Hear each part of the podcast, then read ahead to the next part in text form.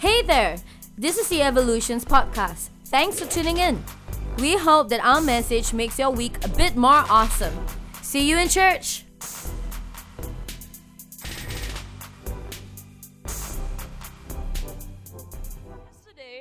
My sermon seen, for those of you that are not here, I heard that it, it really helped a lot of people. So I want to encourage you, you know, get hold of that sermon because today is going to be a little bit of a part two, a jump off from that sermon uh, yesterday, okay?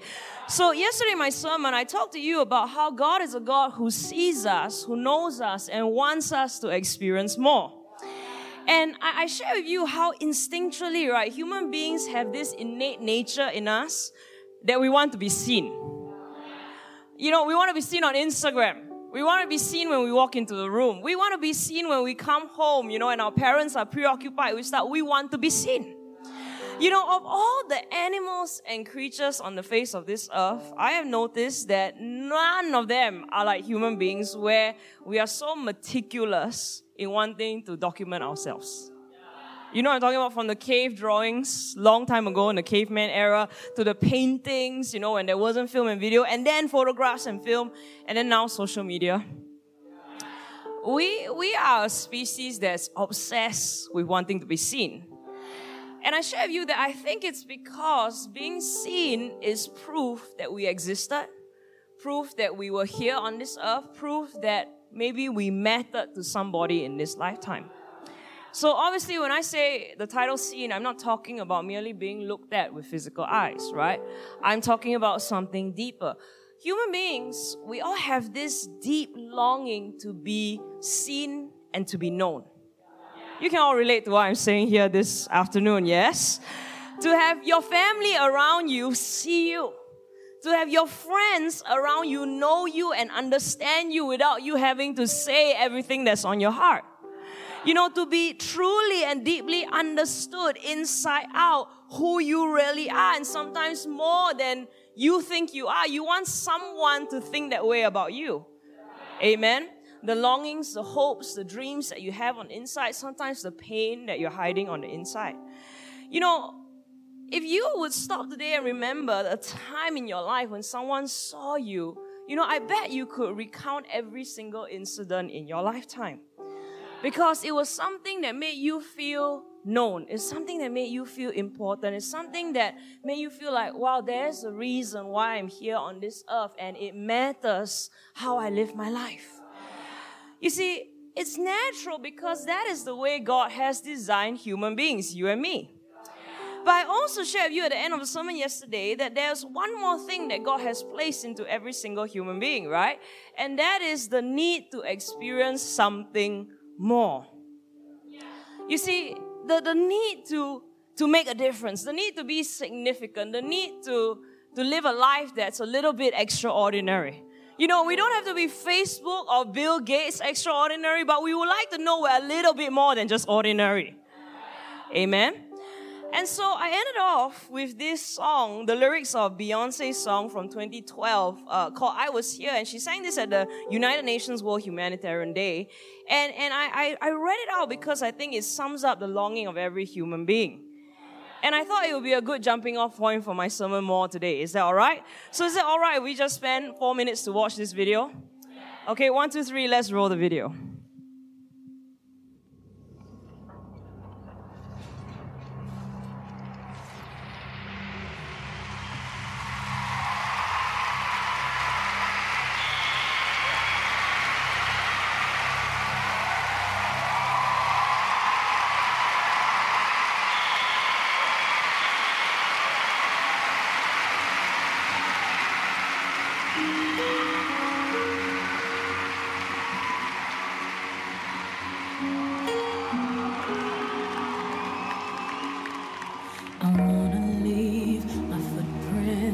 On the sand of time. Know there was something that meant something that I left behind. When I leave this world, I'll leave no regrets. Leave something to remember so they won't forget I was here.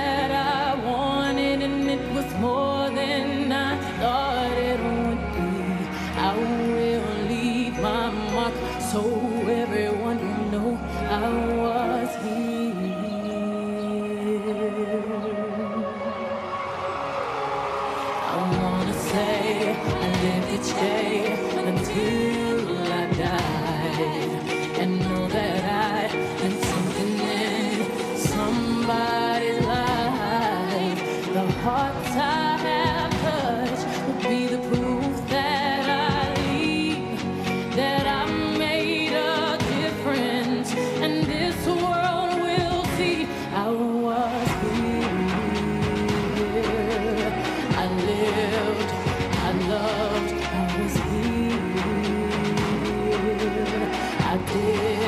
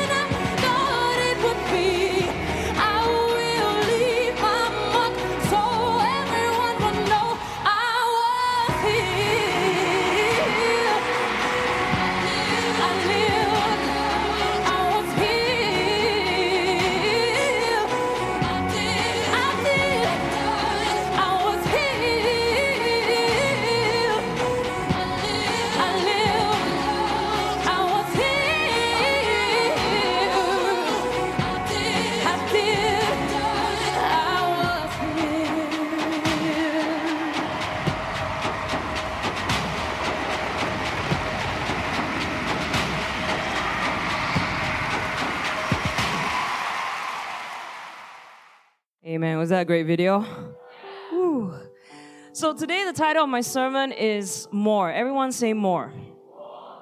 And I want to talk about how Jesus has more for every single one of us.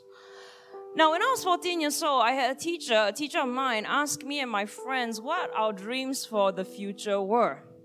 And my friend was a very sanguine personality, so she immediately, you know, had something to say. And she had a whole answer planned out for my teacher. You know, she went do well for the O levels, get into this particular JC because I heard it's really fun and the uniform looks cool.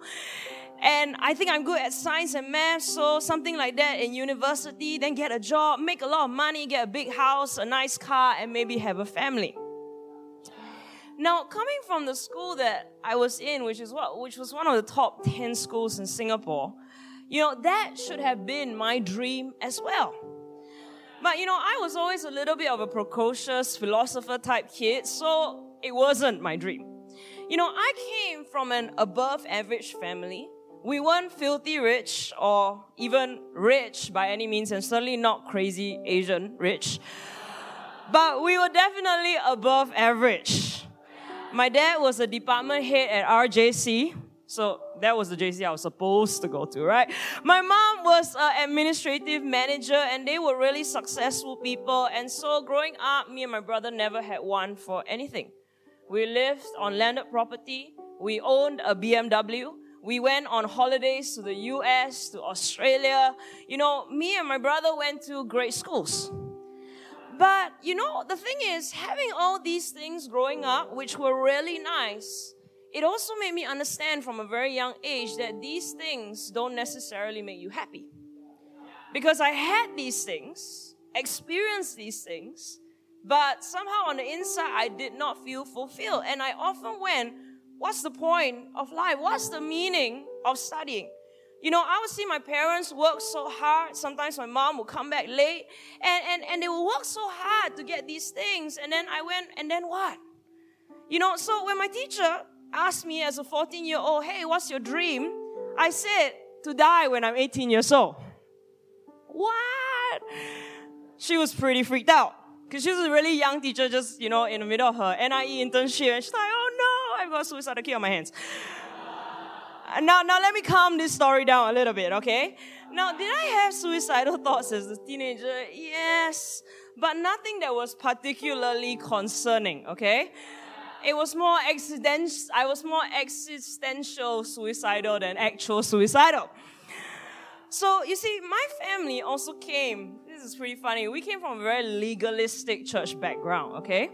And so when I was seven years old, a lady, an old lady at church told me with extreme seriousness, suicide is a sin. It is the same as committing murder, except that you are murdering yourself. And if you murder yourself, you are breaking one of the Ten Commandments of God and you will go to hell.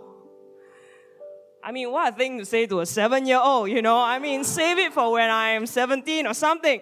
So at 14, I didn't really want to live, but I also didn't want to go to hell for eternity even more.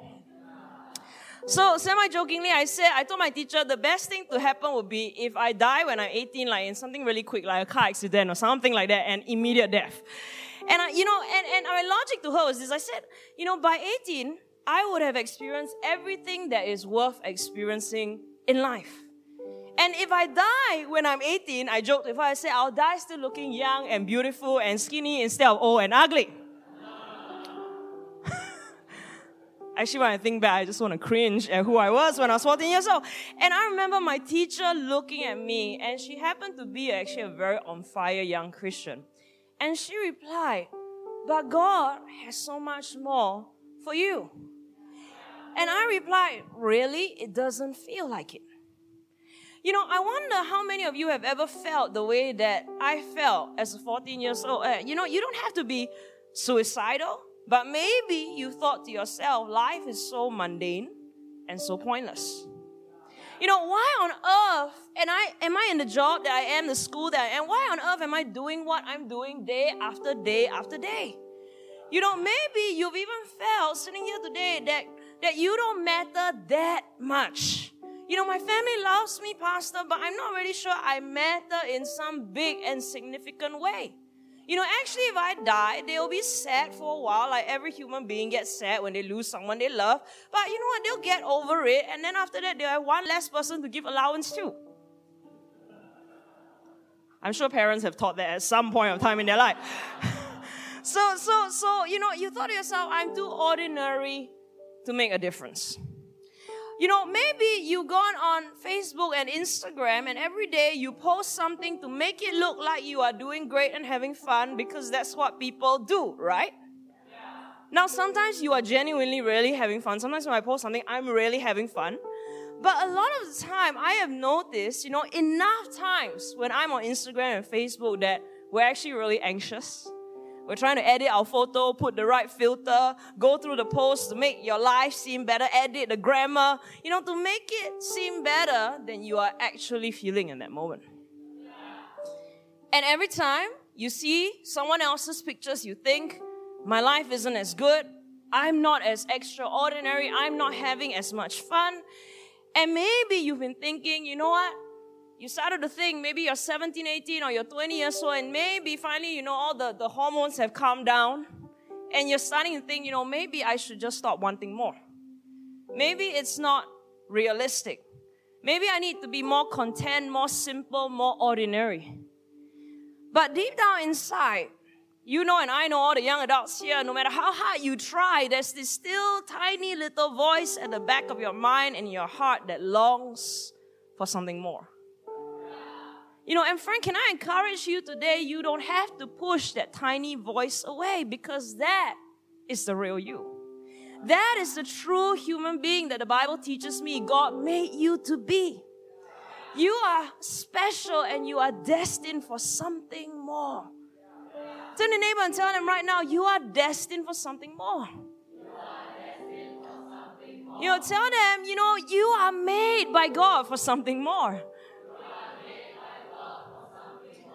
So let's go to the Bible today, and I want to share with you another story. Yesterday we talked about Nathaniel. Today I want to talk about another great disciple, and his name is Peter.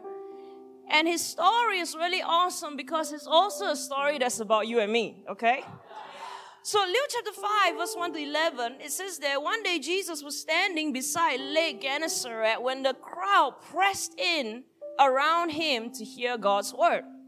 Jesus saw two boats sitting by the lake, and the fishermen had gone ashore and were washing their nets.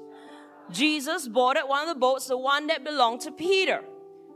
Then asked Peter, row out a little distance from the shore, and Jesus sat down and taught the crowds from the boats. Verse 4 When he finished speaking to the crowds, he turned to Peter and said, Row out further into the deep water and drop your nets down for a catch.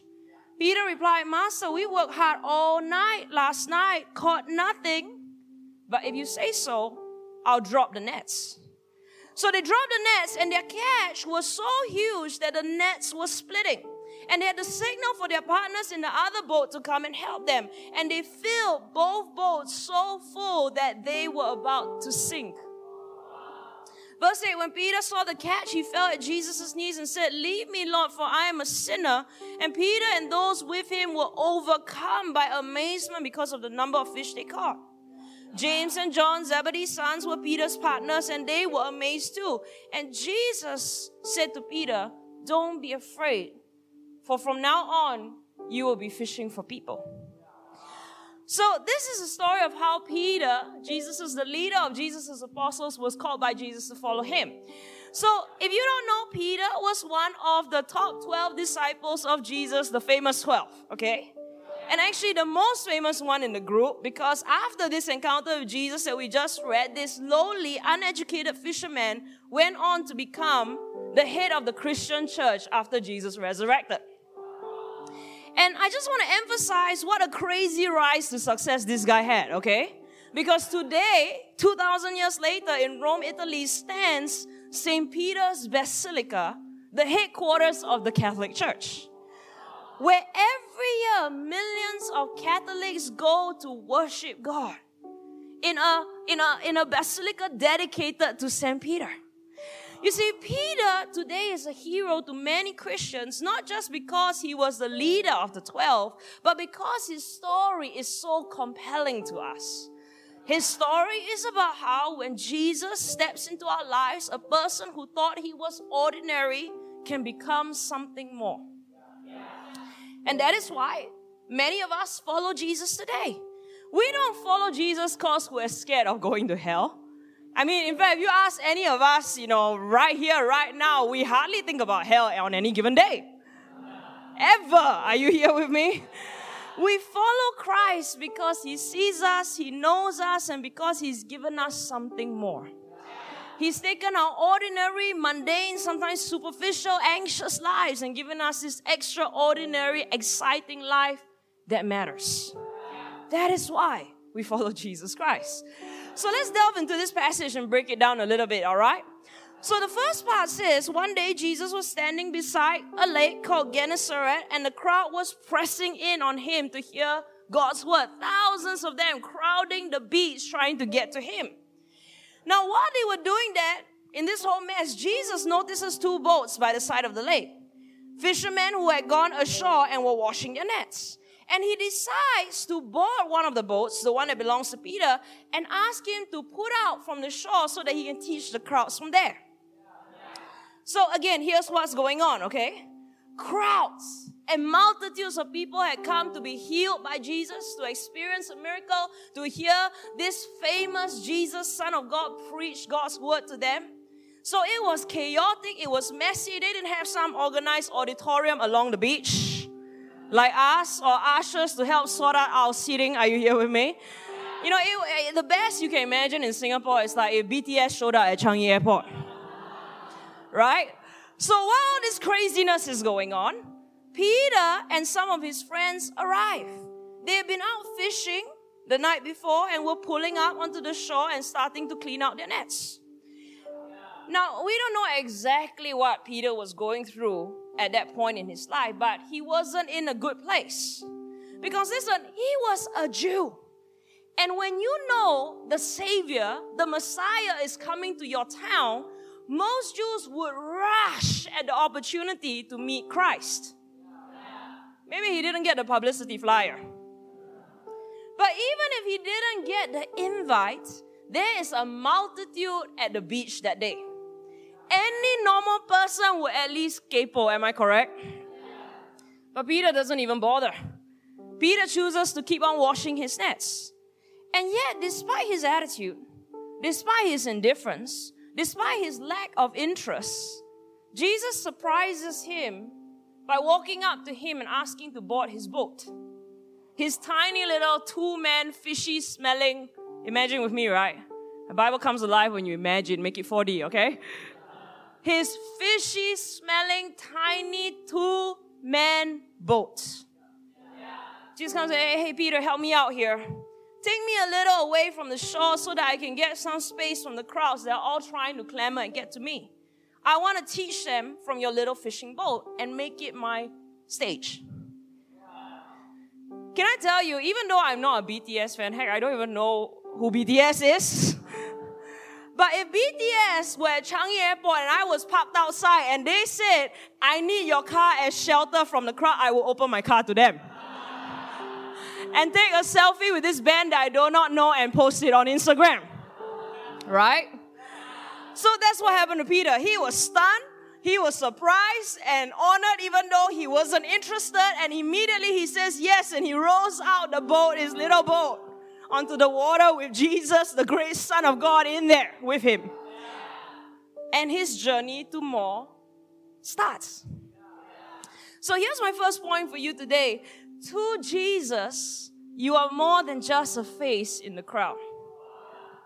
You know, Jesus could have occupied, preoccupied himself with any number of persons in the crowd that day, the ones who actually wanted to meet him.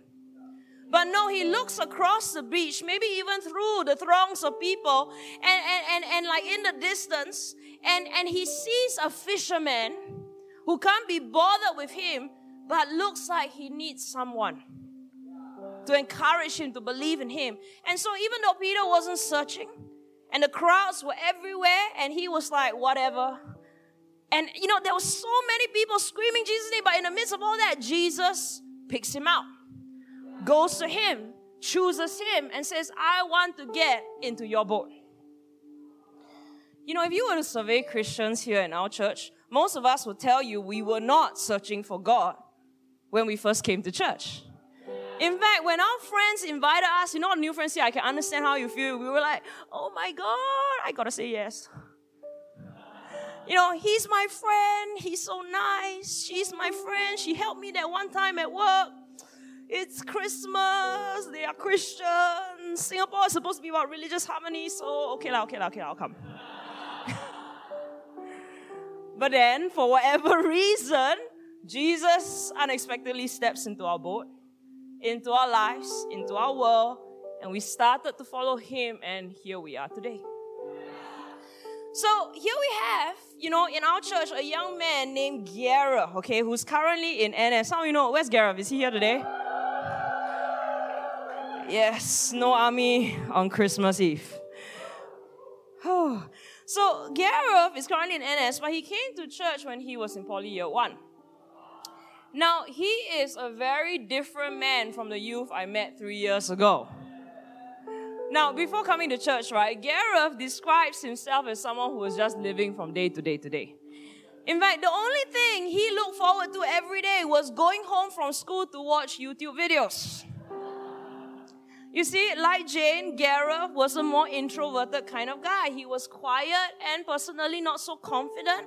And so, and then on top of that, in school, he found it hard to find friends who connected with him in the same interests. He said, you know, all my classmates like to play computer games, but I'm not really into that. And so by the time he was 17 and he came to our church, he was feeling like life was just so boring. And because he's phlegmatic by personality. He didn't spiral into some suicidal existential crisis. He just went, This is life. I'm just gonna I'm just gonna watch YouTube videos to make life pass faster so that one day I can be over and done with it all. But in poly year one, he came for a running man event in our church, and for the first time, he said he felt he met people that made it easier for him to open up and to feel connected. And so, because of that, that year in Christmas, he came for Christmas service and he felt the presence of God. He gave his heart to Jesus Christ. So awesome, right? But the real change, here's the thing the real change happens later. The real change started to happen when he started to build his relationship with Jesus Christ. God began to minister to him, speak to him about his confidence. You know, God would tell him, hey, there's more to your life than this. There are gifts on the inside of you that matter. You know, who you are can make a difference. And in the last few years, guess what? Gareth has really risen up in our church. He's become this amazingly sweet guy with an awesome smile. He used to never smile. who looks out for people in his connect group, who takes care of new friends that are joining us in church. He is also an usher leader in our church experience team. And one of the things he said recently that he loves is he loves helping youth in church who are not so confident to become confident people. Let's give him a big round of applause.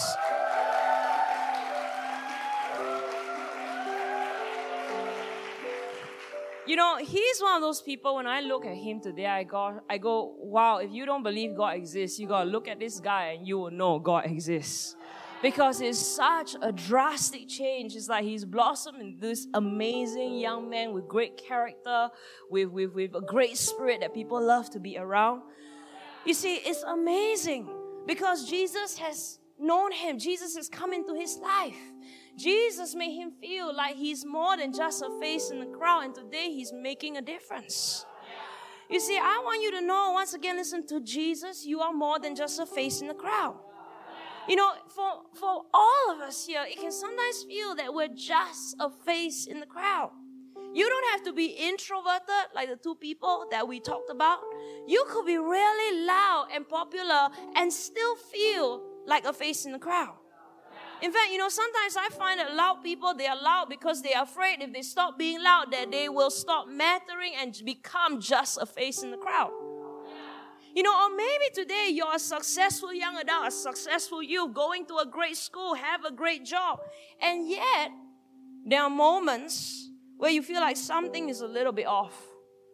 You know, chasing that usual Singaporean dream, good grades, good school, good degree, good job, good life, it should be making me happy, but it's not. A certain mundaneness has set in. You know, for some of us, the mundane has made you despair. Is that all there is to this life? For some of you here, the mundane has made you jaded. I don't know which is worse. You know, where we can't even be bothered anymore to look for more in life. You know, you tell me, hey, Pastor, it's okay. Netflix and PUBG is enough to fill my life.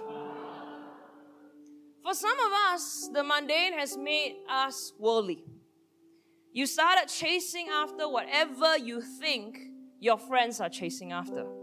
You don't really have a dream for yourself, you have a dream to pursue whatever makes you seem cool and accepted at the moment.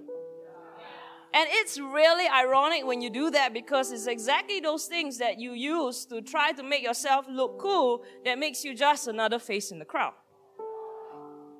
So, can I just say, no matter where you are in your journey, no matter how, what personality you are and how you're responding to life, whether you're doing well or doing badly, whether you are here, you know, in this point in time in your life by circumstance or by choice, at no point in your human life are you ever just a face to God.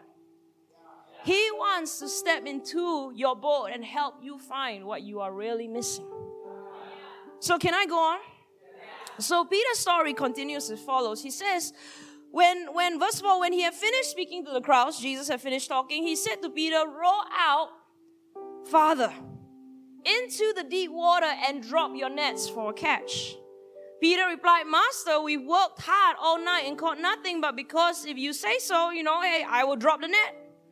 So they dropped the nets, and the catch was so huge that the nets were splitting that they had a signal for the partners in the other boat to come and help them, and they filled both boats, and they were so full they were about to sink. So, in the search for more for your life, I want you to know Jesus doesn't just come and step into your heart say some encouraging things. I love you, I believe in you, you're awesome, and then, okay, I'm done, bye, see you, have a nice day. No, Jesus doesn't stop there. He always goes on to help us be more successful than we were before we met Him. I don't care how successful you are, He can make you even more successful. You know, sometimes people have this misconception about Christianity that only the poor and the desperate look for God. That, hey, you know, or, or, or worse yet, some people have this mentality if I become a Christian, I have to give up my success and become this poor monk or nun that has no success in this world. No, listen, that is not what the Bible is about. No, listen, everyone needs Jesus whether you are successful or not successful. Everyone needs a relationship with their Creator, and everyone needs a little bit of help in their lives. Even if you are already very successful. You know, and actually, you know, quite frankly, can I just say this? You know, Christians were very nice people, but actually, when you think about it, it's a little bit insulting when someone says to us that only the desperate need Jesus. Because, hey, a lot of us here were successful in our own right before we became Christians. But we recognize that no matter how successful we are, with Jesus, we're capable of more. So let me share with you about another guy in our church, and his name is Jing Xiang. Everyone give Jing Xiang a big round of applause. So Jing Xiang is 25 years old this year, and he is literally, not figuratively, the smartest guy in our church. And, and I mean, literally, he was born with an extremely high IQ.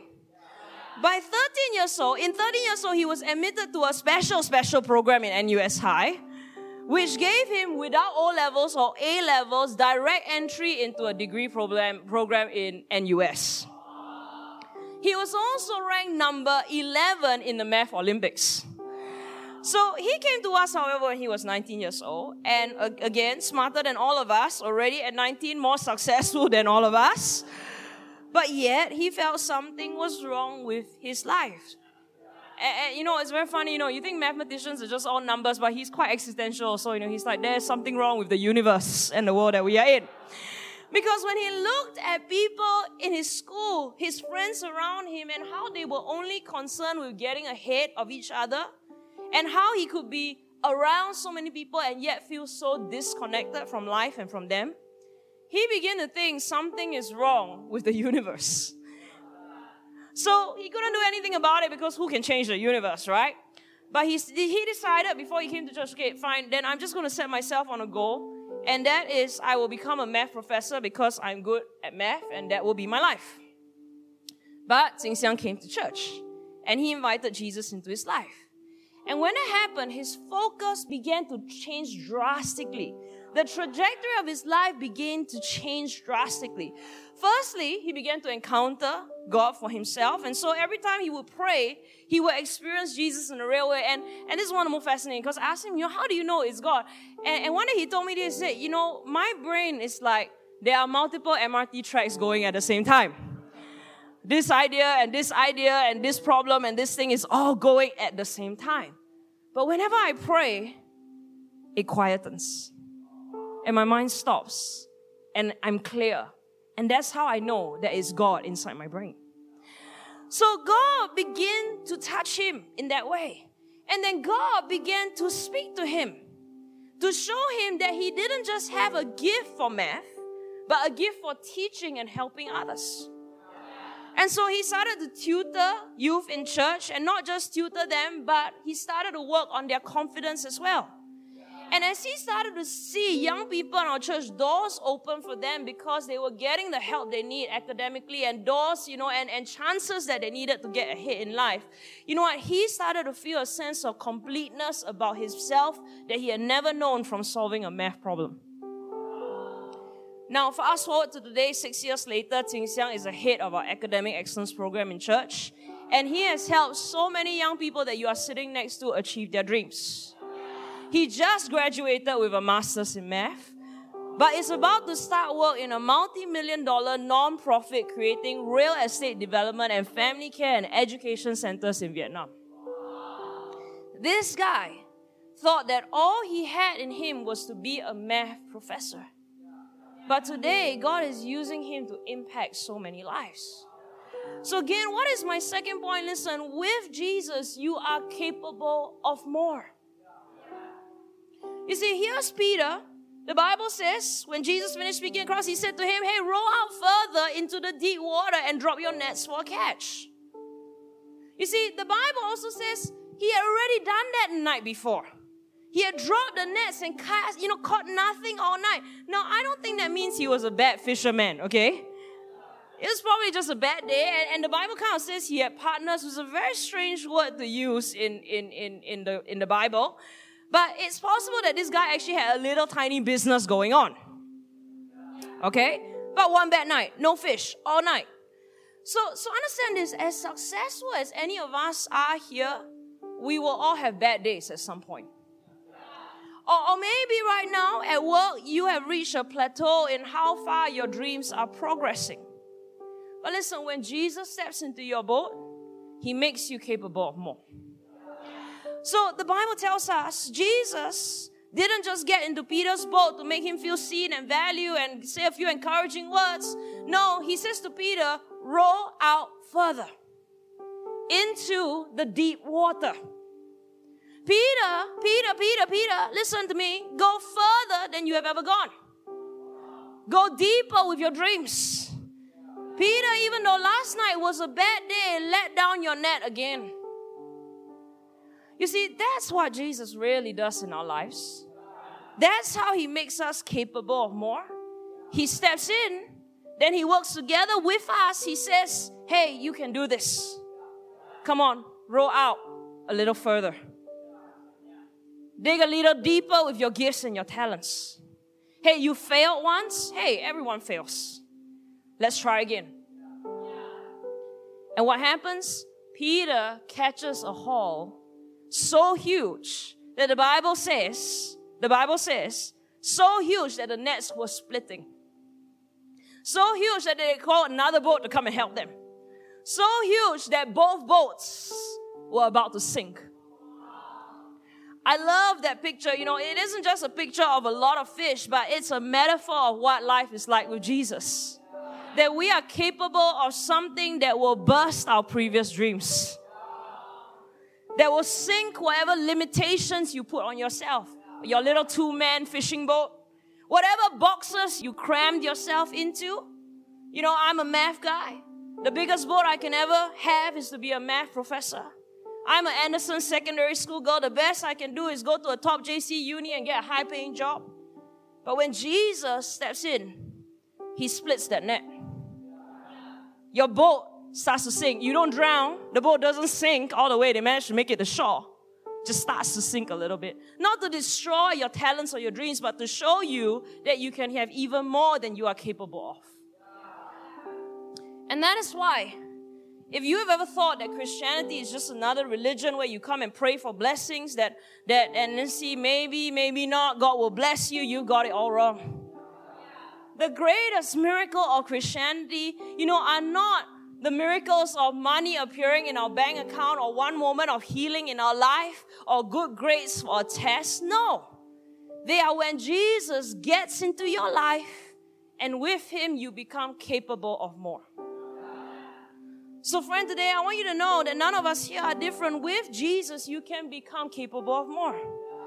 But for that to happen, you cannot just pray once in a while or come to church a few times a year. No, Jesus has to be with you in your boat the whole time, not just some of the time. Because it's only with Him that we become capable of more. Come on, will you say with me, with Jesus, you are capable of more. Third point, ready? So, so it goes on to say in verse 8 when Peter saw the catch, he fell at Jesus' knees and said, Leave me, Lord, for I am a sinner.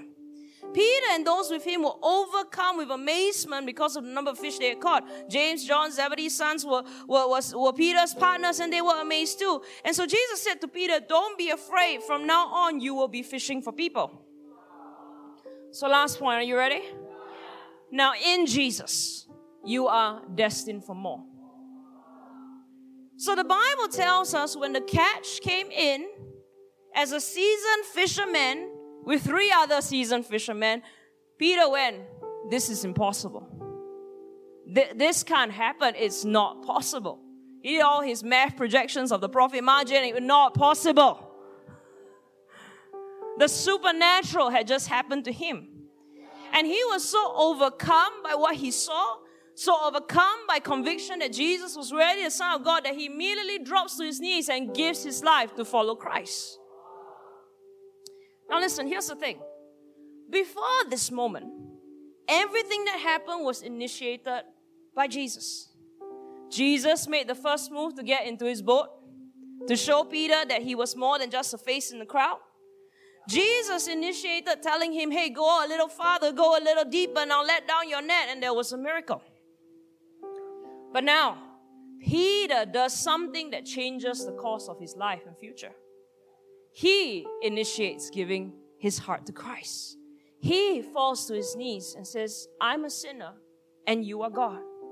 And because of that, Jesus then then releases him into his destiny. He says to Peter, Don't be afraid. Because from now on, this moment on, the moment that you gave your heart to me, you will be fishing for people. Peter, from now onwards, you are going to be more than a fisherman. You are going to fish for people. And that is how Peter became Saint Peter, leader of the apostles and head of the Christian faith. A man who went on to save tens and thousands of souls in his lifetime, plant tons of churches. From a face in the crowd, he became more. You see, with Jesus, he became more. In Jesus, submitted to him, following him, he became more. So, friend, I want you to know in Jesus, you are destined for more. I mean, does that sound good? So, as I was preparing today, I, I have this feeling as I was praying that there, there are two groups of people here with us. One is many of you here are feeling empty about your life. I don't mean necessarily that you are depressed or desperate, but if you are, that's okay. You know, I don't mean that you have to be 24 hours a day anxious, but I suspect that many of you have been feeling a kind of low grade anxiety about your life consistently, regularly. You know, some of you are really even very smart and successful people here, but you feel like there's some sort of a hole and something is not quite right about your trajectory. And I want to tell you, you know what? You are right. You're not wrong. Because God, when He made you, destined you for more. He always has. When He created you, when He made you, He made you with an innate need for something more. He created you to be special and unique and important and to matter. And until you live into mattering, you are always going to feel the shadow of the mundane hanging over you. So that's one group here, and there's another group here this this afternoon. I think you might have gone to church at some point in your life. Maybe even received Jesus or met Jesus briefly at some point of time in your life. Maybe you even had a supernatural encounter where you felt the presence of God and you knew He was here, where He unexpectedly stepped into your boat, but you never let your relationship with Jesus go farther and go deeper. Maybe Jesus stepped in, but then you stepped away. Maybe the Christians who are with you didn't tell you that there is more. They told you, okay, it's just come to church every Sunday, pray when you can, do your Bible reading plan. And he didn't tell you, she didn't tell you that there was something more. Hey, maybe they didn't experience anything more in their life. But I'm here to say if today you will let Jesus lead you out further, take you a little deeper. Let Him tell you to put down your nets again in life. Listen, your experience of Christianity and of Jesus is going to be vastly different. You will experience what it means when Christians say there is something more. That you will experience what it means to feel like in life you are capable of more. And if you will finally submit your heart to Him and not just make Him your Savior so you have some sort of guarantee to get into heaven, but that you will make Him the actual Lord of your life, then He will show you your destiny. So I like to say Christianity is kind of like the digging of a well. You know, when people think about digging a well, they always focus on the getting of water, right? But do you know, in order to get water out of a new well, you first have to actually pump water in? You cannot begin to draw out anything out of that well that you dug until you first put something in.